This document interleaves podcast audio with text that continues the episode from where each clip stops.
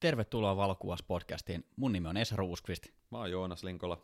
Ja tässä veivataan nyt toista jaksoa uudella kokoonpanolla, eli Joonas on nyt mukana Valokuvas podcastin vakkarikalustossa. Tämän päivän jakson aiheena meillä on Miten voittaa Instagram? Tää on paha. Tää on paha, koska jos, jos, mennä, jos ollaan rehellisiä, niin voiko Instagramia voittaa? Voiko algoritmi voittaa? No mä oon sanonut jokaiselle vastaantulijalle, joka on kertonut tietävänsä, miten algoritmi toimii, että tähän voidaan päättää meidän keskustelu. Koska tilanne on varmasti sellainen, että yksikään yksittäinen ihminen ei tiedä koko algoritmista mitään, sillä sitä kehittää niin moni ihminen sekä tekoäly. Jep. Et voidaan ehkä tässä kohtaa niin kyllä yliviivata toi meidän tämän päivän otsikko, se oli clickbaitti, me huijattiin sua, mutta me kerrotaan sulle, miten sä voit tehdä Instagramia järkevästi vuonna 2020 silleen, että unohdetaan se, että jos se on sulle päiväkirjamainen, että sä laitat sinne kuvan sun aamupalasta tai saa satunnaisia muistoja, niin unohdetaan ne, vaan keskitytään sitten kuitenkin enemmän siihen, että halutaan tehdä sitä ehkä vähän enemmän ammattimaisesti ja rakentaa siitä ehkä jopa pienimuotoista bisnestä. Keskitytään Kyllä. siihen. Mennään se kärki edellä. Tusinan verran tipsejä päämäärätietoiseen IGn kehittämiseen. Hyvin kiteytetty. Ja suoraan asiaan. Ensimmäisen. Sä saat sitä, mitä sä annat. No mitä ihmettä tämä nyt tarkoittaa? Um, se, miten mä kuvailisin Instagramia, on äärimmäisen vuorovaikutus altis paikka, jos siellä on valmis antamaan omaa ajallista resursseja muille käyttäjille tai muille Instagrammaille, niin jossain vaiheessa ne varmasti huomaa myös sut.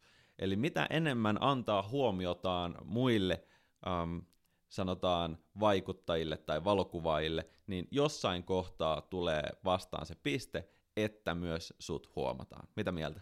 Eli se on, se on kovaa duunia, että sä käyt tykkäämässä, sä käyt kommentoimassa, sä otat kantaa, sä osallistut keskusteluihin, annat niinku rakentavaa mielipidettä, että et sitäkin näkee tosi paljon sellaista niinku selkään taputtelukulttuuria, että käydään niinku pistää jotkut peukkuemoit johonkin kuvaa ja sitten odotetaan, että se riittää, mutta mä oon sitä mieltä, että se ei riitä, että jos sä haluat oikeasti niin kuin sitoutua niihin käyttäjiin ja haluat, että ne tulee sun luokse takaisin, niin sä, sä voit oikeasti niin kuin antaa palautetta niiden pelkkien emojen sijaan, että et, sanot vaikka, että et on tosi siisti kuva, että missä tämä on otettu, ja tavallaan kysyy niiltä ihmisiltä jotain, ja tavallaan sitä kautta sitoa heidät vastaamaan sulle jotain, että se ei ole vaan silleen hyvä, hyvä jee, jee meininki, vaan että siinä on jotain, jotain muutakin kuin pelkkää sanan helinää. Mm, hyvin, hyvä pointti.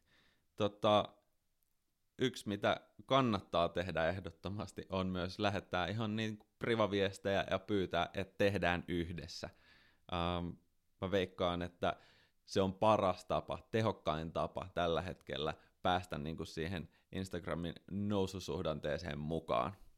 Joo, esimerkiksi tollainen, että, että mä laitan nyt Joonakselle viestiä Instagramissa, että moi Joonas, että sulla on tosi siistejä kuvia, mä oon seuraan, se, seurannut sua pidemmän aikaa, että olisi tosi kiva lähteä joku kerta kuvaamaan sun kanssa yhdessä. Joonas vastaa mulle, että terve Esa, että tosi mukava, että mun kuvat kelpaa sulle ja ja että et saan tällaista palautetta, että et, et olisi tosi mukava kyllä lähteä joku kerta sun kanssa kuvaamaan jonnekin. No tästä menee pari viikonloppua eteenpäin, kun meidän molempien kalenterissa on vapaata aikaa, me lähdetään kuvaamaan vaikka johonkin kansallispuistoon, ja sitten me otetaan sieltä vähän sellaista scenes tyylistä, vaikka stories-matskua, niin sitten sinne tehdään tägäykset ja Joonaksen seuraat katsoo, että, että okei, että se on ollut tässä jonkun Esan kanssa kuvaamassa, ja sama toimii toiseen suuntaan, että mä laitan storieseihin, että, että terve, että mä olen täällä Joonaksen kanssa nyt Kurjenrahkan kansallispuistossa kuvaamassa, että hyvä meininki, niin sit, sitä kautta niin kuin pienen mutkan kautta saa tuotua sitä kaverin nimeä tuollaisissa yhteyksissä, ja sitten saa myös sitä omaa nimeä uusille silmäpareille mahdollisesti. Näin on.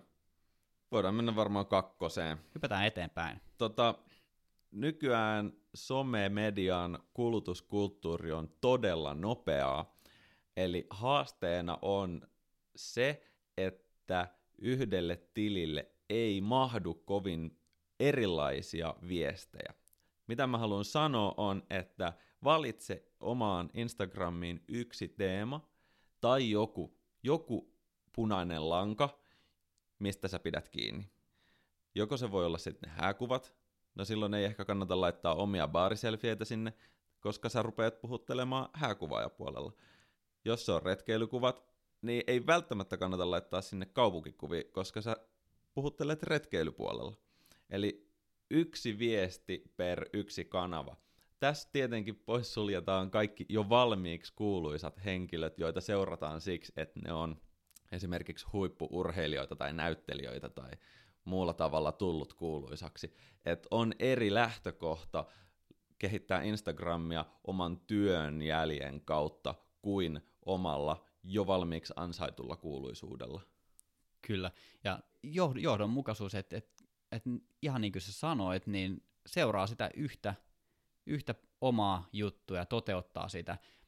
Että se on pal- paljon helpommin samaistuttavissa sitten, että et jos, on, jos mä seuraan sua sen takia, että sä otat tosi siistejä outdoor-kuvia, niin jos sä laitatkin sinne jonkun salikuvan, niin ei mua välttämättä kiinnosta se, vaikka mies on kuin veistos, mutta mut kuitenkin, niin mä seuraan sua sen takia, että sulla on siistejä outdoor-kuvia, en sen takia, että sä käyt salilla tai syöt salaattia lounaaksi tai mitä ikinä muuta, Et se on se oma juttu, mikä pitää löytää. Ja mä itse asiassa mietin, kun me juteltiin tuossa automatkalla tänne meidän uuteen kat- kattohuoneistostudioon, niin me juteltiin noista julkisuuden henkilöistä, että ketkä, ketkä sitten on tavallaan ikään kuin poikkeuksena tähän, tähän sääntöön, että jos sä oot riittävän kuuluisa, niin sä voit julkaista ihan mitä tahansa ja sit jengiä kiinnostaa, mutta mä kyseenalaistan tämän, että kiinnostaako oikeasti, että onko se vaan tavallaan sen henki, henkilöbrändin kautta tehtävä sellainen, että, että pakko niin kuin tehdä jotain.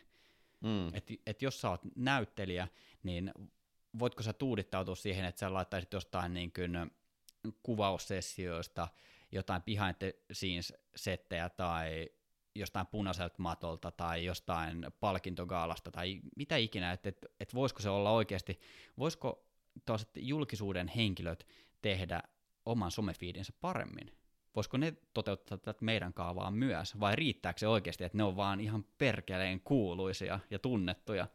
No ihan varmasti jokaisella on parannettavaa. Itse asiassa tällä hetkellä on ehkä vaikea ymmärtää niitä omia kehityskohteita, koska orgaaninen riichi, joka ennen antoi hyvin suuntaa sille, että menestyykö tämä vai ei. Tällä hetkellä orgaaninen riichi on niin jollain tavalla epäluotettava, se ailahtelee ja heiluu niin kuin laidasta laitaan. Nyt on niin kuin vaikea sanoa, että mitä pitäisi tehdä paremmin, mutta jos katsoo megajulkisten Instagram-kanavia, niin sieltä on mahdollista jopa löytää sellaisia kanavia, joita tuotetaan ammattimaisesti.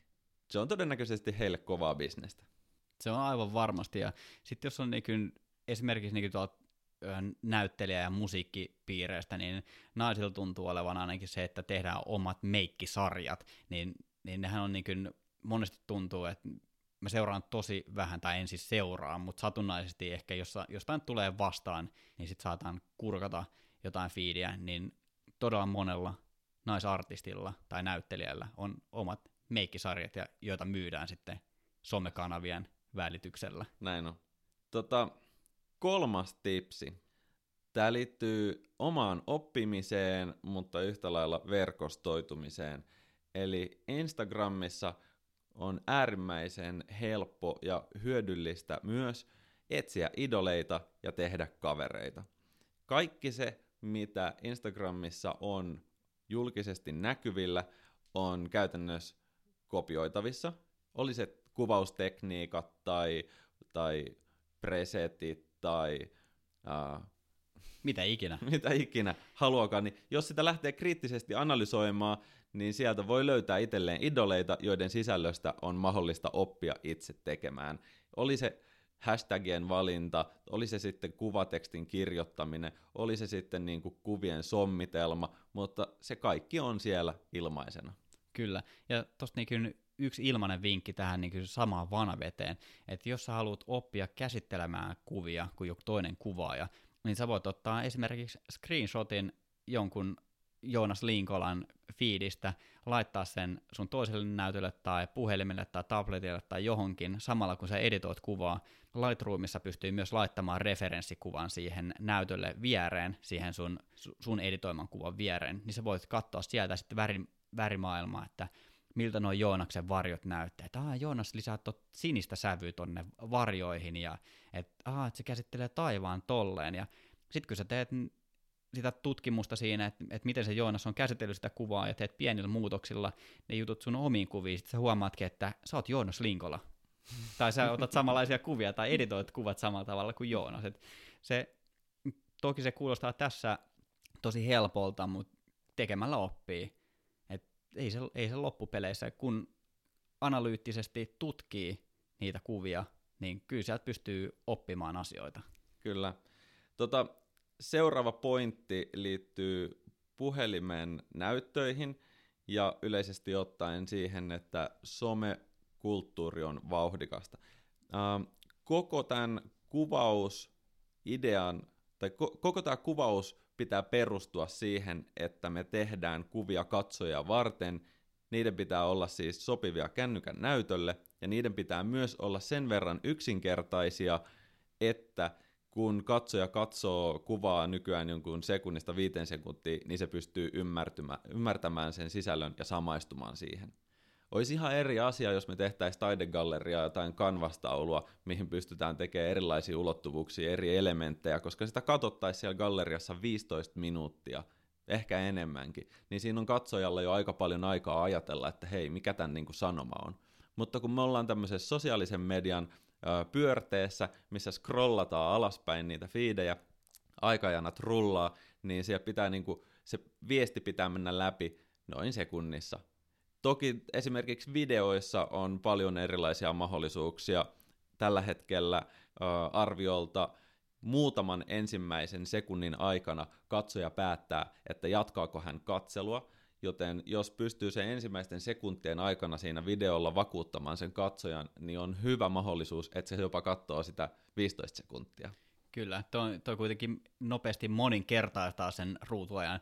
Et kun me aikaisemmin puhuttiin, niin se, se oli aika hyvin sanottu, että sosiaalisessa mediassa kilpaillaan ruutuajasta, mm. niin, niin sitähän se on, että jos sä postaat kuvan, niin se on sekunnissa se on oikeasti katsottu, mutta jos sä katsot sitä videota, pari sekuntia sitten sä oot silleen, että mikäs tää on, että onpa mielenkiintoinen, ja jatkat sitten kattelua, niin jos sä katsot sen 15 sekuntia sitä videota, niin se on jo 15-kertainen, olettaen, että se tavoittaa saman määrän henkilöitä, mm. niin, niin se oikeasti moninkertaistaa sen, mutta ootko miettinyt, että mitä podcastilla saavutetaan? Tässä kohtaa tätä jaksoa, kun sä oot vahingossa klikannut Spotifyssa tai jossain muussa palvelussa sitä play-nappia, niin sä huomaat, että ei jumalauta, mä oon kuunnellut tätä 14 minuuttia tässä kohtaa. Tota, tähän mä haluaisin tietenkin vielä lisätä niitä erilaisia trendejä, joilla kuvasta saadaan tällainen nopeasti ymmärrettävä. pidetään niin kuin sen sisältö minimalistisena, karsitaan kaikki turha pois. Eli kuva ottaessa, jos ajatellaan niin, että, että mikä on olennaisinta tässä hetkessä, mikä on olennaisinta mun setupissa, mikä on olennaisinta, mitä mä haluan sanoa. Asetetaan se siihen niin kuin keskiöön, kuvan keskiöön. Ei välttämättä kuvan keskelle, mutta siis sillä tavalla framille, että se niin kuin poppaa se sun pääviesti tai päähenkilö tai päätuote siinä kuvassa. Seuraavia vinkkejä kannattaa hyödyntää, siis kolmijakoisuus, laakeet pinnat, minimaalisuus, mitä tulisi mieleen, yleisesti ottaen keskijakoisuus toimii mobiilissa äärimmäisen hyvin.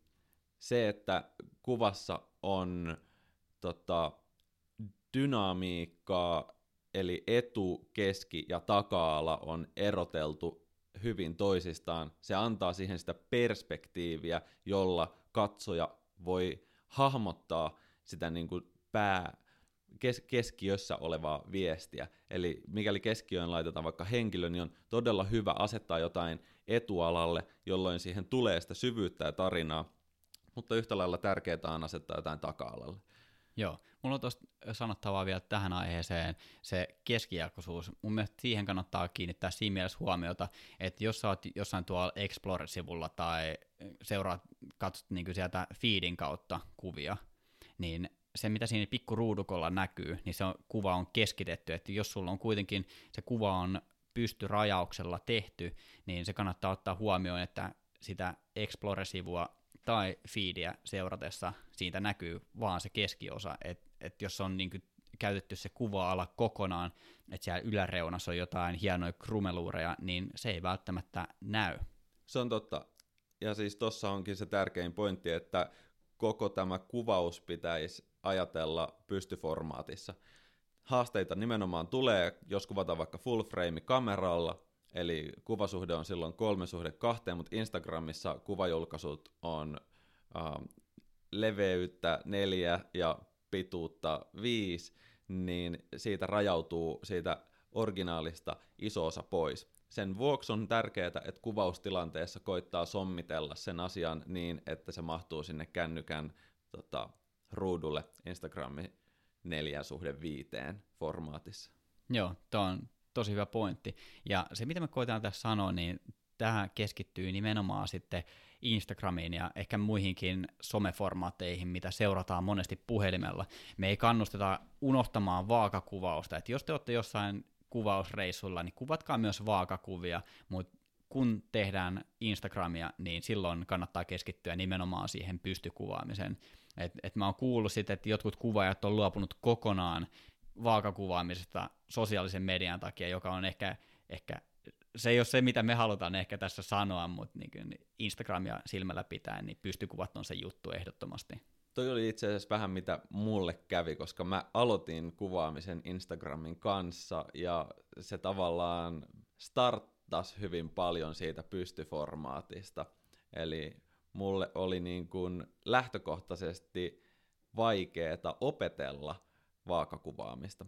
Sitten yhdellä roadtripillä saksalainen kaveri Hannes Becker, erittäin vakuuttava outdoor-kuvaaja ja Instagrammaaja, niin opetti mulle tämän niin filosofian, että miksi hän kuvaa vaakakuvia ja itse asiassa jälkikäteen kroppaa vaakakuvasta sen pystyformaatin. Siinä on hyviä puolia, koska monesti asiakkuudet, joihin myydään kuvalisenssejä, niin ne voi vaatia nimenomaan sitä vaakaformaattia. Joo, ja on se niinku just tota jälkimyyntiä silmällä pitäen, niin se on, se on tärkeää, että on niin niitä pysty ja vaaka. Et jos menee vaikka johonkin printtimediaan, niin kuka sanoo, että se pystyformaatti toimii täysin siinä. Että jos se on vaikka joku mainoslehden tai nettisivulle johonkin niin kuin ylälaitaan banneriin, niin sehän on vaakatasossa, niin sitten se pystykuva, ei, ei se toimi siellä sitten. Nimenomaan. Et kannattaa kuvata myös vaakaa. Tota, seuraava filosofia on aivan Instagramin kehittämisen ytimessä. Se menee näin. Feedi on brändi, pidä siitä huoli. Tällä mä haluan sanoa, että sun oma fiidi on tavallaan katsojalle sellainen viesti, että mitä sä oot tehnyt menneisyydessä, ja katsoja tekee sen päätöksen, että hei, tämä on mielenkiintoinen tai tämä ei ole mielenkiintoinen, se lähtee seuraamaan sua, niin sitten katsoja olettaa, että tulevaisuudessa se voi luottaa siihen, että sä vedät yhtä hyvin tai jopa paremmin. Kuka haluaisi ostaa niin kuin osakkeita, jotka varmasti tulee menestymään tulevaisuudessa huonommin? No kuka haluaisi lähteä seuraamaan Instagram-feedia, joka ei pysty vakuuttamaan sillä, että tulevaisuudessa se on yhtä tasokas kuin menneisyydessä? Näinpä, että sä itse tavallaan asetat itsellesi sitä rimaa koko ajan sitä mukaan, kun sä teet, niin, niin täyt, täytyy säilyä sellainen tietynlainen taso, muuten sä et vakuuta sille ketään. Mm. Brändi on, niin kuin, silloin kun sanotaan, että feed on brändi, niin brändi on vähän niin kuin se asiakkaalle annettava arvolupaus. Kyllä, niin se, niin se on tässäkin tapauksessa, että jos tästä Instagramista haluaa kehittää itselleen sellaisen alustan, mitä kautta voi tehdä bisnestä, niin sä et ainoastaan sun ei tarvi vakuuttaa niin kuin muita kuluttajia, vaan myös ne potentiaaliset yhteistyökumppanit, jotka katsoo sitten ehkä vähän kriittisemmin ja ammattimaisin lasien läpi sitten sitä sun tekemistä. Onko tähän sanottavaa vai? Tähän ei ole, tähän ei ole mun mielestä lisättävää. Onko sulla? Ei. Eteenpäin sano Linkola lumessa. Kuudes pointti. Ei editoida överiksi. Koko ajan trendit on menossa siihen suuntaan, että mitä aidommalta se tilanne näyttää tai mitä organisempi jotenkin se materiaali, sisältö on, niin sitä paremmin ne menestyy sosiaalisessa mediassa. Tässä voidaan pois lukea joitain niin kuin sivutrendejä, jotka liittyy nimenomaan johonkin kuvien manipulointiin tai digitaaliseen tota, taiteeseen. Mutta tällä hetkellä fakta on se, että somessa pärjää aidon näköiset tilanteet. No, mitä me voidaan tälle aitoudelle nyt sitten meidän kategoriassa tehdä, on esimerkiksi se, että ei vedetä niitä saturaatioita tappiin, ei vedetä claritya tappiin, koitetaan pitää ne niin editoinnit sellaisena, että se kuva tai video uh, on uskottava. Kyllä, ja kun me puhuttiin tuossa aikaisemmin automatkalla tänne studiolle, niin puhuttiin nimenomaan tuosta aitoudesta, niin mä jäin miettimään sitä, että, että mikä siinä tavallaan on se, minkä takia se toimii, niin se on varmastikin se, että sosiaalisessa mediassa mehän vaikutetaan ihmisiin, ja se on ehkä se, mikä mulla tuli mieleen tuosta vahvasti, on se samaistuttavuus, että se on silleen, että vitsi, että Joonas kuvaa tuollaisia makeita videoita, että se on varmaan kuvannut puhelimia, koska ne on niin luonnollisen näköisiä, että siellä, siellä ei ole niin mitään ylimääräisiä erikoistehosteita tai niin kuin mitään sellaista niin ylimääräistä, vaan se on sellaista, että, että vitsi, että tuollaista kuva oikeasti on, että jos Joonaskin osaa ottaa, niin miksi mä osais? Ja sitten tavallaan se ehkä kannustaa sitten myös siihen kuvaamiseen muita kuvaajia. Mm, hyvä pointti. Jos se, jä, jos, jos se jälki on nimenomaan sellaista niin kuin aidon tuntuista. Mm, kyllä, kun puhutaan markkinoinnista, niin se kuva on ensimmäinen asia, jonka katsoja joko uskoo tai hylkää. Ja se perustuu siihen, että pystyykö se katsoja näkemään itsensä siinä kuvassa, joko sisällä tai tekemässä sitä kuvaa. Kyllä. Ei lisättävää tohon. Hypätään eteenpäin. Tota, hashtagit. Mitä ihmettä. Vie, vieläkö joku käyttää niitä? Hashtagien loputon suo. Tota, hashtageista mulla on sen verran sanottava, että tällä hetkellä, kun orgaaninen reachi heiluu ihan äärettömän paljon, niin välillä tuntuu, että ne tagit toimii ja välillä tuntuu, että ne toimii ihan hullun hyvin ja joskus ei toimi ollenkaan. Mutta jotain perustavanlaatuisia neuvoja voi hashtageihin antaa. Niitä kannattaa hyödyntää, mutta valitse jokainen hashtagi niin, että se sun sisältö pärjää sen hashtagin takana olevassa kilpailussa. Olisi aivan absurdia olettaa, että hashtagillä nature edes kovankaan Instagrammaajan sisältö voisi voittaa tavallaan sitä sisältövirtaa. Mutta Suomessa esimerkiksi hashtag luontokuvaus on ihan todella timanttinen tagi, koska sitä käytetään, mutta se kilpailu ei ole sen sisällä kovin kovaa. Eli se tarkoittaa silloin sitä, että on mahdollisuus päästä tavallaan sen tagin takana olevan sisällön tai syötteen huipulle. Ja näitä kun lähdetään sitten valitsemaan, mikä on hyvä mihinkin kontekstiin, niin kannattaa tehdä semmoinen pari tuntia tutkimustyötä, että toimisiko hashtag luonto, hashtag retki, hashtag viikonloppu voi olla aika hyvä, koska sitä käytetään ihan super paljon, mutta sen laatu sen sisällä on erittäin heikko, joten sä voit voittaa helpommin sen kilpailun. Hashtag Suomi-poika saattaisi olla ihan timanttinen tagi tiettyyn tarkoitukseen, koska sitäkin käytetään todella paljon, mutta sen laatutaso ei ole kovin korkea. Niin, kyllä. Mulla on tästä niinku yksi, yksi hyvä elävän elämän esimerkki, miten ei kannata tehdä. Mä olin tuossa äh, puolitoista vuotta sitten talvella Lapissa mökkeilemässä mun kavereiden kanssa kuvaamassa revontulia ja tähtiä ja tälleen, niin tota, yksi ilta sitten me huomattiin, että täällä meidän vuokramökillä oli Poika ja Ilves DVD. Tämä siis ihan le- legendaarinen suomalainen elokuva mä otin sellaista niin behind the scenes matskua siitä, että et, et nyt, nyt ollaan meidän turkkilaiselle ystävälle, joka on täällä meidän kanssa kuvaamassa, niin me ollaan näyttämässä tällaista niin mestariteosta suomalaisesta kulttuurista, ja mä laitoin siihen Instagram Storiesiin hashtag cabin porn, ja se story meni sinne sen hashtagin etusivulle tai niin sinne niin näkymään, ja mulla oli noin tuhat näyttöä, 1000-1500 näyttöä kaikilla muilla storeilla, mutta sillä kun mulla oli kuvattuna mun kädessä Poika ja Ilves DVD kannet, niin silloin joku 20 000 näyttökertaa sillä, koska mä laitoin siihen sen hashtag cabin porn ja se sattui menestymään siinä haussa, niin laittakaa oikeasti jotain järkevää sinne, että se nyt oli lähinnä sellainen vitsi, mutta sitten se niin tavallaan kostautui myös tolleen, mutta noinkin voi käydä. Ehkä sieltä tuli muutama uusi katsoja sun tilille ja seuraaja. Joo, ne, ne alkoi seuraamaan mua sen takia, koska mä olen katsonut Poika ja Ilves elokuvan uskomattoman hienossa mökissä. Eli mitä nicheempi hashtag, sitä varmemmin sä oot siellä kilpailun huipulla. Mitä heikompi sen hashtagin takana olevan sisällön laatu, sitä helpommin sä voitat sen kilpailun. Mitä kansainvälisempi ja yksinkertaisempi hashtag, sitä epätodennäköistä on, että siitä on mitään iloa.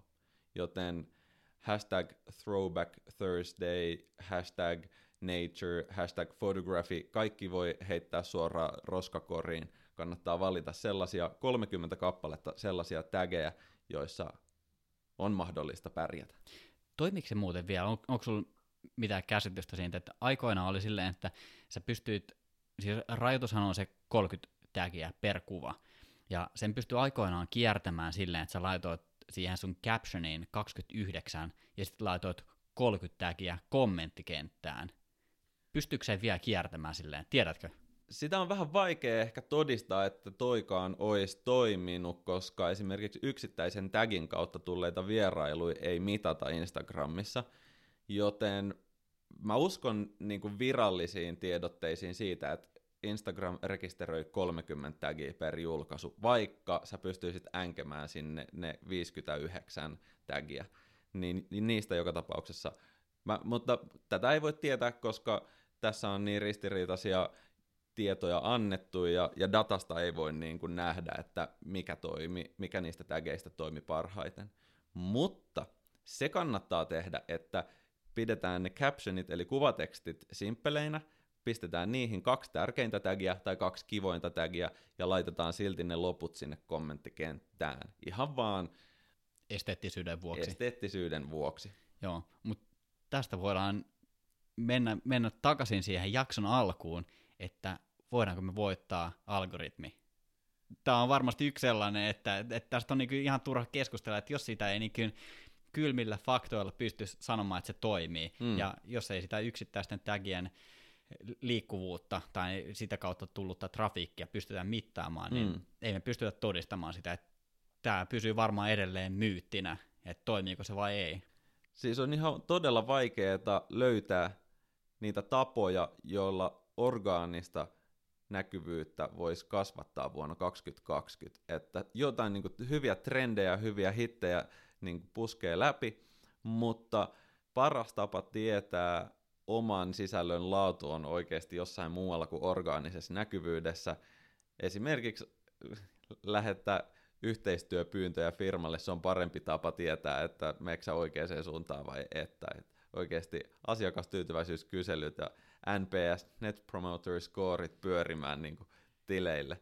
Öö, tästä niin kuin hyvänä esimerkkinä, mun mielestä mä oon tehnyt pitkään semitasaisesti hyvälaatuista työtä, mutta silti mun orgaaninen riitsi poukkoilee jossain 50 000 ja miljoonan 800 000 välillä per julkaisu. Se on aika iso käppi. Siinä on niin paljon vaihtelua, että mulla ei ole mitään hajua, että mikä siellä vaikuttaa ja mikä oli hyvää ja mikä oli huonoa. Koska mun mielestä mä oon tehnyt ne sisällöt ihan yhtä laadukkaasti.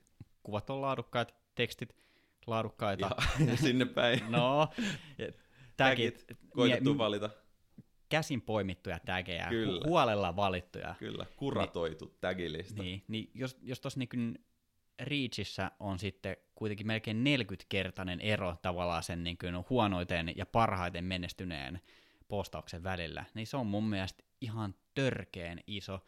Ja Mm. e- etenkin kun puhutaan kuitenkin tuollaisista summista, että, että kyse ei ole niin kuin viidestä viiva kahdesta sadasta, vaan nyt puhutaan niin kuin kymmenistä tuhansista ja Mm. miljoonista Mm. silmäpareista ja laitteista, mit, mi, mitä noilla julkaisuilla tavoitetaan, niin se on niin kuin ihan käsittämätön. Näin on.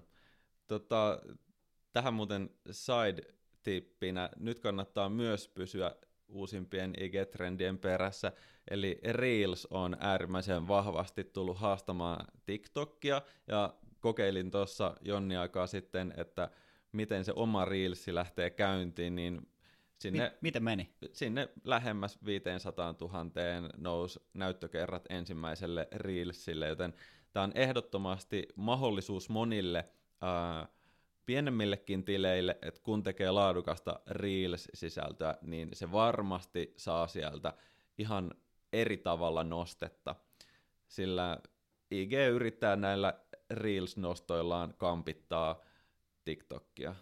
Joo, I- ihan varmasti sitten halutaan, että, että jengi alkaisi käyttämään sitä, että jos Instagram tekee niin sen uuden featurein, niin ne haluaa, että sitä käytetään, ja m- millä muullakaan sitä ruokitaan sitten, että kun kannustetaan sillä näkyvyydellä, että, että mit, mitä sulla on seuraajia Instagramissa, joku 150 000, Juu.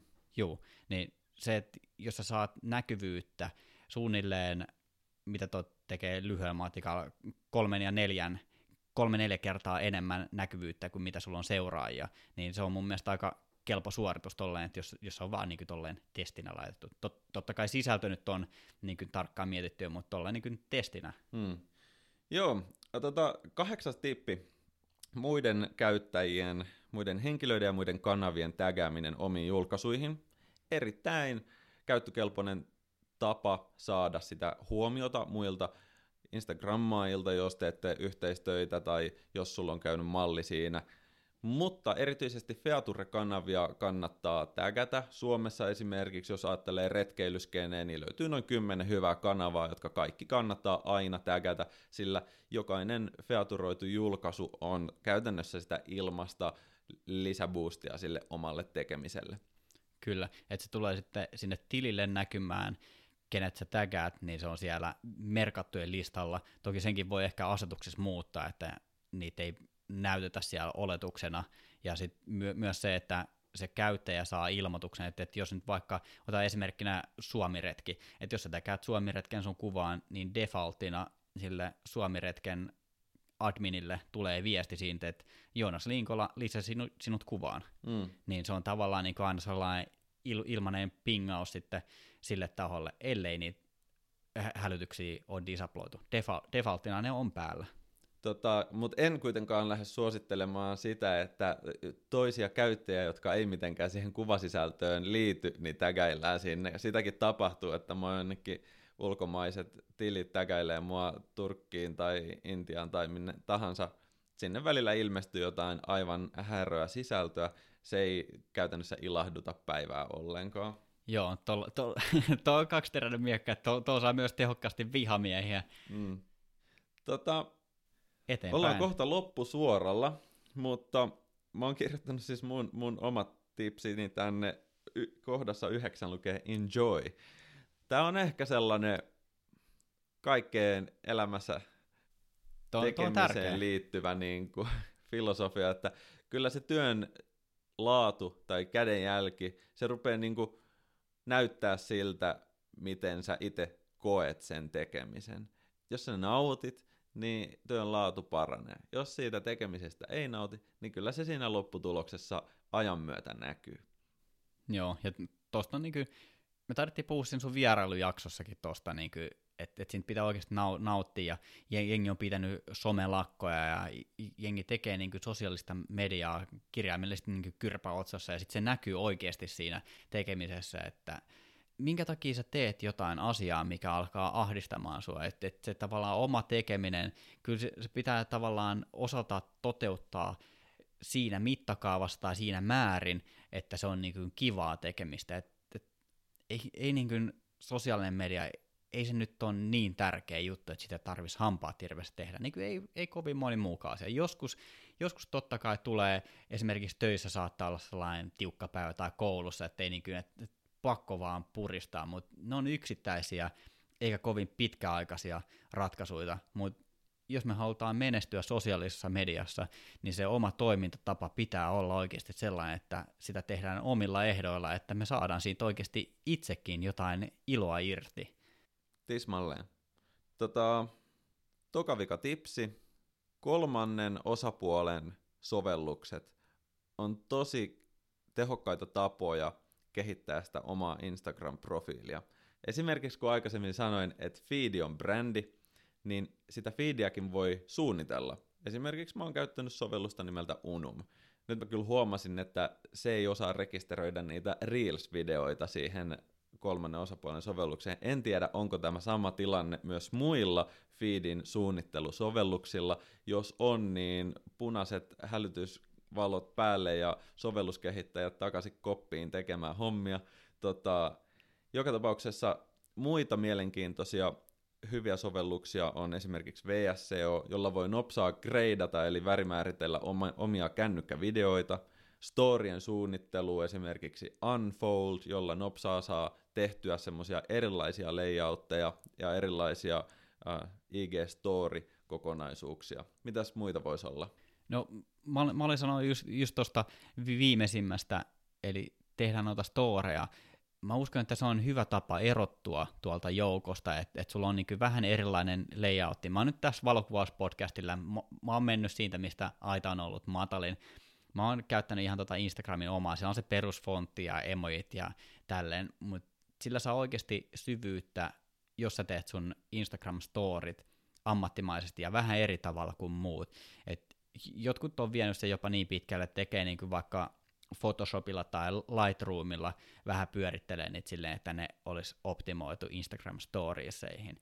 Henkilökohtaisesti mä ainakin seuraan enemmän tänä päivänä storeja kuin, niin kuin sitä itse feedia. Et mä käyn välillä katsoa sitä Explore-feedia, onko sinne tullut mitään mielenkiintoista, mutta se niin kuin aito ja alkuperäinen Insta-feedi, niin sitä tulee yllättävän vähän seurattua verrattuna storieseihin. Niin okay. niihin kannattaa oikeasti kiinnittää huomiota.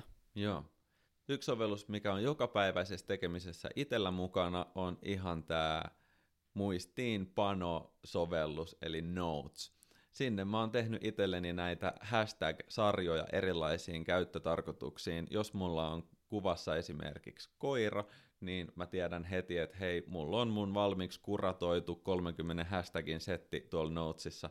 Tai jos mulla on siellä joku mökki, niin mä tiedän, että mihin mä menen, mistä mä haen sen, ettei tarvii siinä julkaisutilanteessa käyttää yhtään turhaa sekuntia enää niiden hashtagien miettimiseen.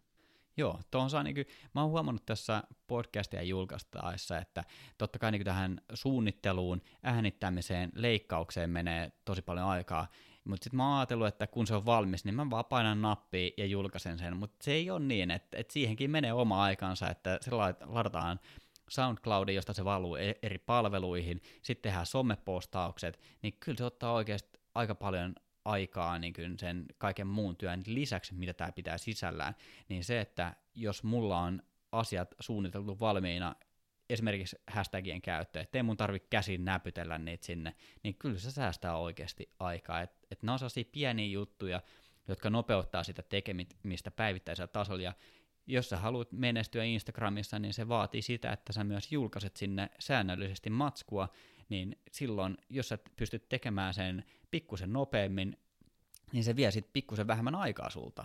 Ja kaikki on sitten aina kotiin päin. Sä voit senkin ajan käyttää vaikka jonkun, jonkun siistin valokuvaajan kommentoimiseen, että terve, että mä katson, että sulla on tässä kivan näköisiä kuvia, millä objektiivilta on otettu tämä kuva. Juuri näin. Tai jotain, jotain muuta tollasta. Tai voi käyttää sen vaikka lukemiseen. Juuri näin. Tota, viimeisenä tipsinä mä pitää ihan avata Instagram-sovellus, koska mennään tänne julkaisussa näkyvien ö, data insightsiin. Se, mitä mä haluan sanoa, on, että otetaan joka julkaisusta sekä sun profiilista kaikki teho irti. Mitä enemmän informaatiota sä pystyt nätisti sisällyttämään julkaisuun tai omaan profiiliin, sitä arvokkaampi se on sille vastaanottajalle. Lähdetään esimerkiksi siitä, että äh, kuva on otettu jossain kaupungissa, Hämeenlinnassa, ottaako joku Hämeenlinnassa kuvia, mutta joka tapauksessa siellä on hieno linna. Kyllä. Jos se on otettu jossain tietyssä paikassa, niin lokaation mainitseminen on aina kannattavaa, ellei sä halua pimittää jostain ihmeellisestä syystä sitä kyseistä lokaatioa, että se on vaikka yksityismailla ja sä et halua jostain syystä, oikeasta relevantista syystä sitä jättää kertomatta. Mutta lokaation mainitseminen lisää arvoa. Mihin se johtaa parhaimmillaan on nimenomaan, että sitä julkaisua tallennetaan tai jaetaan kavereille niillä direkteillä. Se on e- erittäin tehokas tapa nostaa oman julkaisun laatupisteitä, jotka todennäköisesti auttaa sitä pärjäämään sitten tässä orgaanisessa, orgaanisessa kilpailussa. Ja jengi käyttää myös sitä, että haetaan niin kuin sitä lokaatiota niin kuin hakutoiminnon kautta, että jos sä haet vaikka Suomenlinna ja sä oot ollut kuvaussessiolla Suomenlinnassa, niin se saattaa sitä kautta saada lisänäkyvyyttä, että, että joku, joku olisi vaikka joku japanilainen turisti tai kuka tahansa, joka on silleen, oo, Suomenlinna, ja hakee Suomenlinnaa, niin sieltä saattaa tulla sun kuva näkyviin. Varsinkin, jos se on erittäin laadukas kuva ja sille on annettu hyvät pisteet siellä kilpailussa. Mä itse niin näen, että tämä organinen näkyvyys on tällainen tota, juoksukilpailu, missä annetaan näitä pisteitä. Se tulee ehkä tuolta maksetulta puolelta, koska siellä mainoksille annetaan laatupisteet ja jossain määrin ne toimii, jossain määrin ne toimii samalla tavalla, maksettu ja organinen maailma, mutta maksettu on äär, äärettömän paljon luotettavampi, sillä siellä voi, voidaan rajata esimerkiksi kohdeyleisö. No mutta siis seuraavaan kohtaan, että miten me saadaan esimerkiksi täältä profiilista kaikki mahdollinen irti. Kannattaa kertoa sinne se, mitä, mitä on, mitä tekee, tai kuka on, mistä on kiinnostunut, mitä se kanava käsittelee, mitä aiheita. Siinä kannattaa myös olla mahdollinen nettisivu tai joku sähköposti mainittuna. Omalla kasvolla esiintyminen on tällä hetkellä äärimmäisen tehokas tapa nostaa oman kanavan tota, arvokkuutta, että jos vaan on pokkaa pistää omat kasvot sinne, niin se on hyvä. Se on vastaanottajalle enemmän uskottava kuin sellainen kanava, jolla on ihmisen nimi, mutta joka ei tavallaan näytä sitä persoonaa. Ja sitten pois luetaan tästä niinku sellaisia kanavia, niinku, jotka selvästi on jonkun tietyn henkilön kanavia, mutta ne ei jostain mystisestä syystä ole vielä paljastanut kasvoja ja siitä on tullut niin kuin, se juttu on juuri siinä, että kukaan ei tiedä miltä he näyttävät. Kyllä, poikkeus vahvistaa säännön. Näin on. Tota, siellä Insightsissa on myös muita mielenkiintoisia tietoja. Profile visits on esimerkiksi se, että miten monta kertaa siitä kyseisestä julkaisusta on menty sun tilille. No hyvä julkaisu, kun voittaa sen hashtag-kilpailun ja pääsee sinne syötteen yläpäähän tai voit kärkikastiin, niin se saa niitä ylimääräisiä näyttökertoja uudelta yleisöltä, ja se osa siitä yleisöstä päättää mennä katsomaan sun profiilia, joten tässä palataan sitten niinku sinne takaspäin meidän vinkkilistalla, että kun ne palaa sinne profiiliin, niin sitten sit kysymys on sun fiidistä. Jos sulla on uskottava fiidi, eli uskottava brändi, niin sä saatat voittaa sen katsojan puolellesi. Jatketaan siihen seuraavaan insightsiin, eli website clicks. Mitä todennäköisemmin nettisivujen klikkaus ei vaikuta jonkun julkaisun laatupisteisiin tai laatu, laatuun tai orgaaniseen näkyvyyteen, mutta sillä voi olla äärettömän iso informaatioarvo sille itse katsojalle. Joten jos sulla on mahdollisuus tehdä itsellesi nettisivu, niin tee se ehdottomasti. Samaten oman sähköpostin luominen niin kuin am- ammattimainen sähköposti on osa uskottavuutta. Ja muistan tuossa niin sivuhuomiona, niin oikeasti sähköpostilaatikon tekeminen tänä päivänä on tosi helppoa. Ja on näitä tilanteita, mitä tutut on kertonut. Mä muistan, mikä se oli, se oli joku niin kuin tuttu tai tutun tuttu, oli jossain työhaastattelussa, ja sitten pyydettiin hänen sähköpostiosoitettaan siinä tilanteessa, että pystyttiin laittamaan niin kuin vaikka työsopimus tai joku, jotain materiaalia niin kuin ennakkoon sinne, niin sitten se oli joku paskamörkö666 at gmail.com, niin mm. ja oikeasti kannattaa mm. miettiä, että sulla on niinku oikeasti joku järkevä sähköpostiosoite, koska sen tekeminen, siinä menee viisi minuuttia, ja sitten se on, sit se on hoidettu. Jees. Tota, mulle ei varmaan ole enempää sanottavaa Instagramista tällä kertaa. Nyt jos kuulijoilla on mitään kysymyksiä, niin haastakaa meitä. Me kyllä pureskellaan jokainen kysymys pieniin paloihin ja selvitetään teille IGn salaisuuksista kaikki se, mitä on mahdollista selvittää. Kyllä, me murretaan algoritmi teidän puolesta. Voiko noin sanoa? Voidaanko me luvata tollasta? Kyllä me voidaan. Kyllä me voidaan luvata ihan mitä vaan. Niin, kyllä. Ostakaa tai jättäkää ostamatta, te päätätte sen, mutta luvattu on. Me autetaan ihan mielellään, että jos, jos on jotain kysyttävää, niin kysykää ihmeessä, niin me ollaan, me ollaan täällä teitä varten. Tota, loppukevennykseksi, Esa. Viikon kuva ja poiminnat. Näin. Haluatko aloittaa? Mä aloitin viime kerralla. Olisiko sun vuoro aloittaa? Mä voin aloittaa. Mä oon aina ihaillut ö, suomalaista valokuvaa ja Marjana Tasala. Aivan uskomattoman hyvä kuvaaja ja myös äärimmäisen mukava ihminen. Siis mä oon tuntenut hänet jo muutaman vuoden ja mä oon itse asiassa alustavasti kysynyt häntä tänne valokuvauspodcastiin vieraaksi. Hän, on, kiva. hän, hän on suostunut. Mun piti käydä Sveitsissä, missä hän asui pari vuotta miensä ja lastensa kanssa, mutta sitten korona tuli ja sekoitti pakan, niin se jäi menemättä, mutta nyt, nyt he on muuttanut takaisin Suomeen ja nyt sitten Mariana saa laittaa viestiä, koska on vapaata aikaa, niin tervetuloa tänne vie- vieraaksi. Marianalla on siis tämmöisiä elämänmakuisia, luontoaiheisia perhe- ja lifestyle-sisältöjä. Ni- niissä on jollain tavalla hyvin minimalistinen editointi niin värien puolesta, että tuntuu ikään kuin kattoisi jotain feedia, mistä on poistettu keltaisen sävyt ja tuntuu, että välillä on poistettu kokonaan jotkut sinisen sävyt on poistettu tosi monesta, mutta jollain tavalla se kiehtoo. Joo, on tuossa vähän sellainen tietynlainen filmiluukki. Se olisi mm. väh, väh, vähän haalistunut, että saisi niin kuin tosi tunnelmallisia kuvia. Että mä oon ihaillut jo monta vuotta hänen ottamia kuvia, ja on ollut niin kuin kiva, että mä oon itse asiassa varmaan Instagramin kautta tutustunut häneen alun perin. Että, että tämä on niin kuin, tukee tätä meidän tämän jakson viestin sanomaa, että laittakaa rohkeasti viestiä sellaisille mielenkiintoisille kuvaajille ja tutustukaa niihin. Joo. No, semmonen. Mikä se on sun valinta? Mulla on tota, tää, tää on mel, melkein sama, liippaa todella läheltä, ei ole Marjana tasalla, vaan on marja.fi.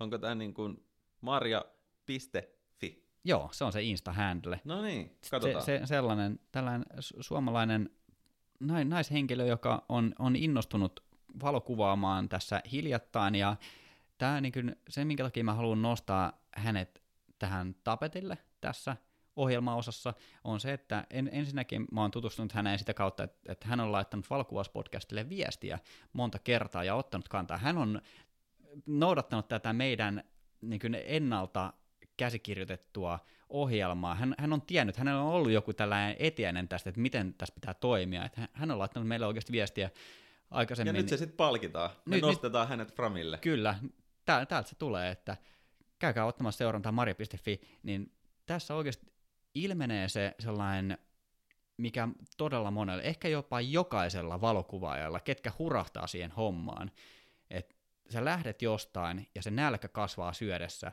sä kokeilet uusia juttuja, ja sä kuvaat sitä, sä kuvaat tätä, siitä sä saat kimmokkeen, että sä haluatkin kuvata nyt tällaista juttua, ja sä otat selvää ja opettelet, ja tavallaan se into, millä hän tekee, ja se kehitys, minkä mä oon huomannut hänen fiidissään nopealla aikavälillä, niin se on tosi nousujohteinen, ja se on niin kivaa seurattavaa.